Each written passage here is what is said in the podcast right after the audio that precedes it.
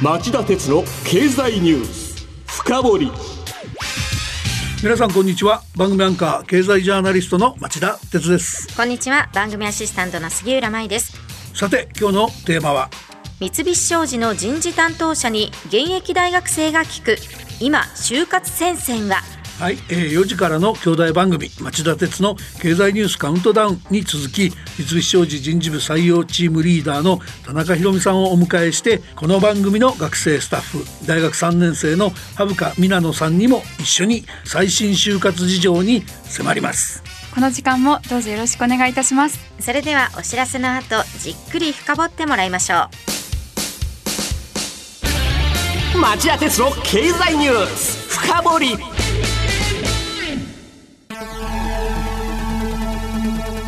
番組アンカー経済ジャーナリストの町田哲です。アシスタントの杉浦舞です。金曜日午後4時からは1週間の世界と日本のニュースがわかる町田鉄の経済ニュースカウントダウン。午後5時35分からは経済ニュースをとことん掘っていく町田鉄の経済ニュース深掘り。そして午後11時からはエコノミストにじっくり話をお聞きする町田鉄の経済リポート深掘り。金曜日にこの3本を聞けばあなたも経済エキスパートに早変わり。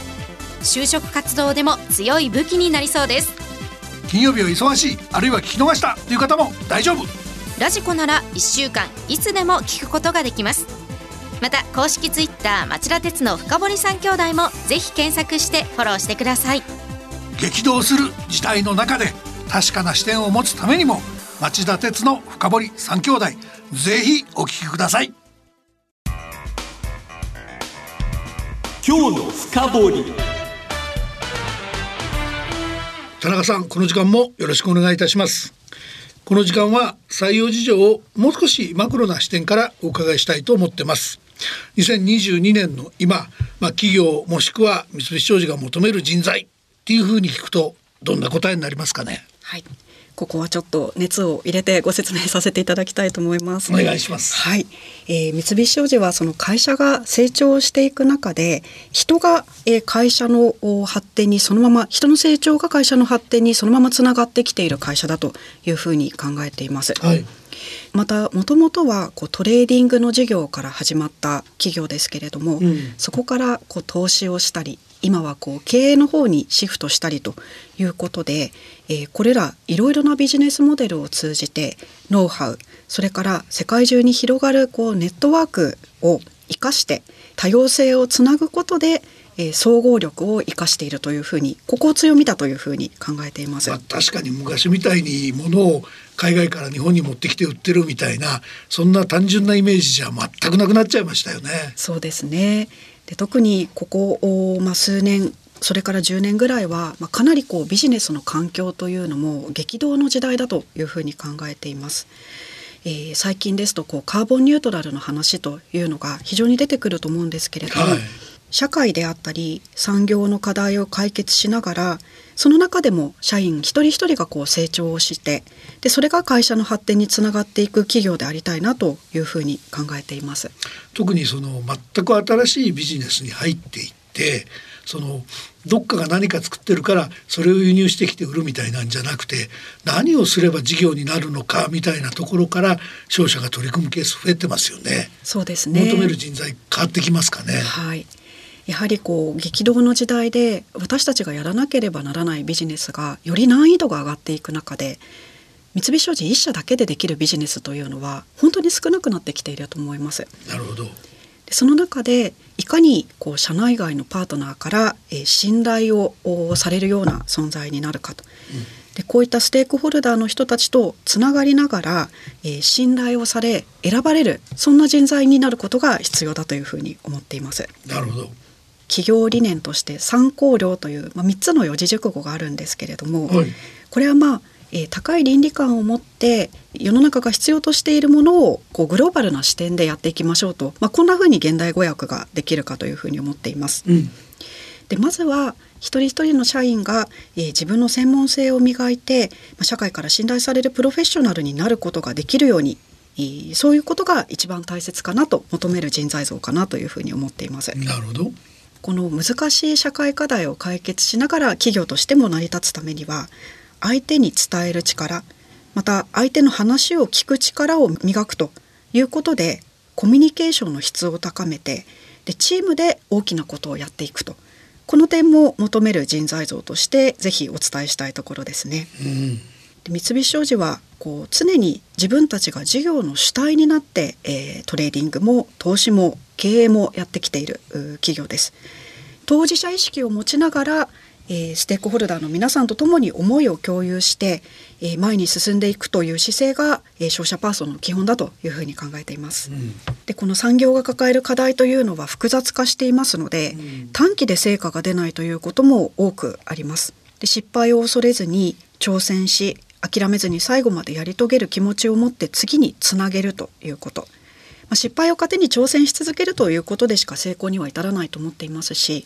あの全力を尽くして失敗した人にきちんと次のチャンスが待っている会社です。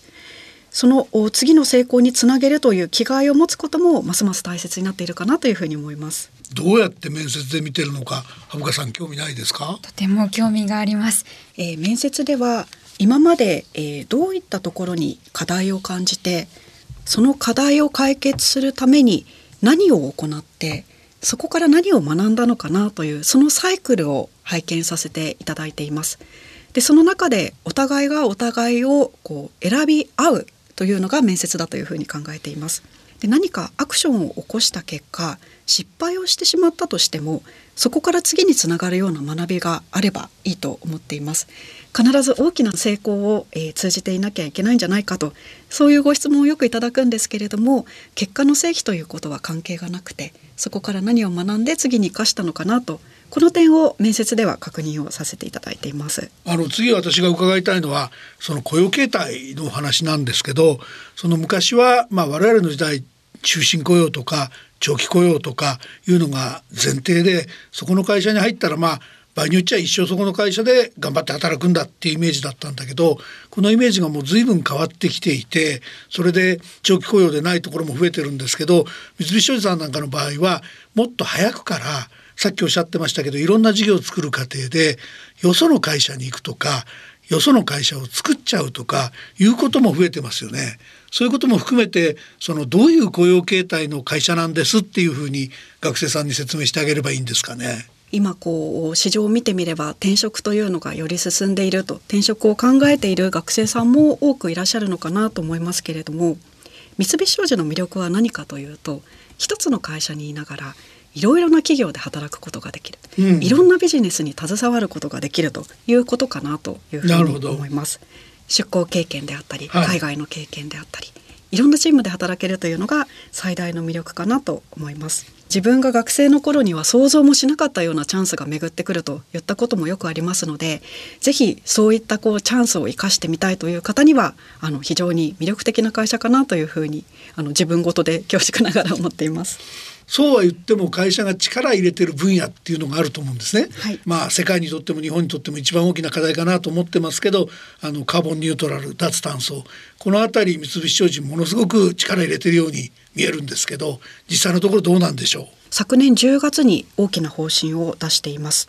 三菱商事の特徴は何かというと、えー、自分たちが事業の主体になりながらきちんと安定供給も果たしていきつつカーボンニュートラルを目指していくとこの点に集約されているかなと思います。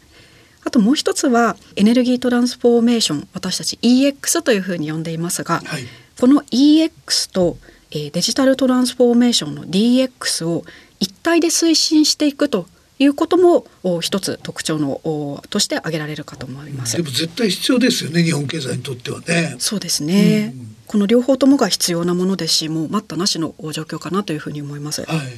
あのカーボンニュートラル以外でこんなとこも頑張ってますよっていうのもあったらご紹介してあげていただけますか？はい、ありがとうございます。やはり改めてこのエネルギートランスフォーメーションなのかなというふうに思います。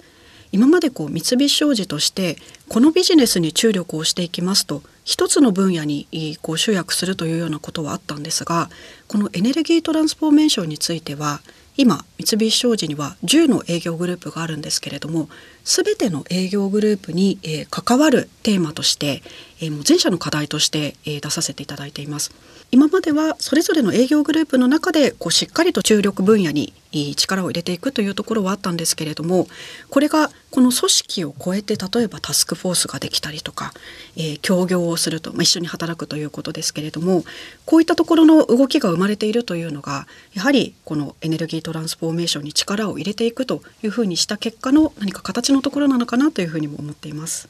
まあ、今これから三菱商事受けてみたいんだっていう学生さんにとって心がけておいてほしいっていうようなことはあるんでしょうか？その皆さんの中には、まあ、非常に大きな可能性があると思っています。でただこう就職活動をする中でいろいろ不安があったりとか心配になることもあると思うんですけれども、えー、自分で最初から可能性を狭めてしまうのは本当にもったいないですよということはお伝えしたいと思います。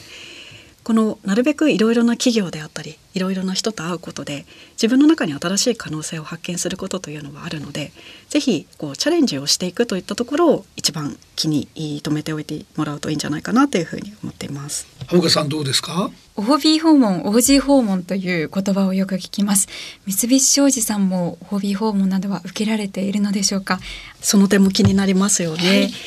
あの三菱商事はあのオンラインでの社員訪問をもう通年で受け付けています。やはりこういろいろなビジネスをしているまあいろいろな年代の社員ですね、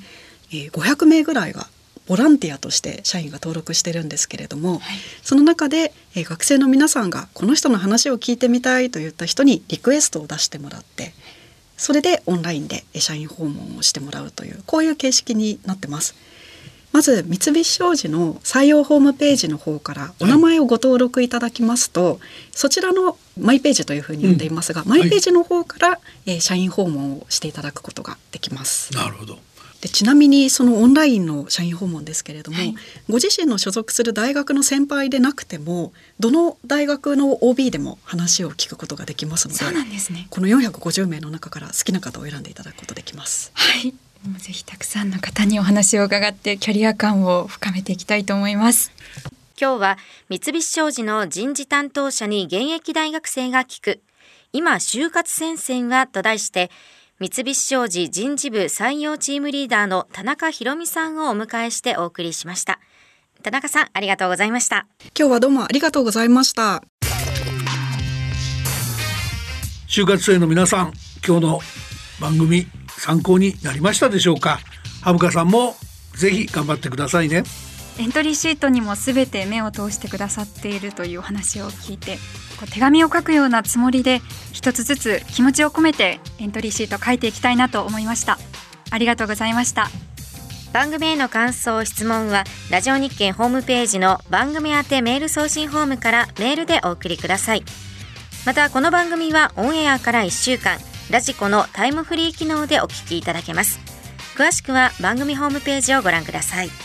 さて今晩11時からの町田鉄の経済リポート深掘りは日本経済研究センターの梶田優斗副主任研究員をお招きし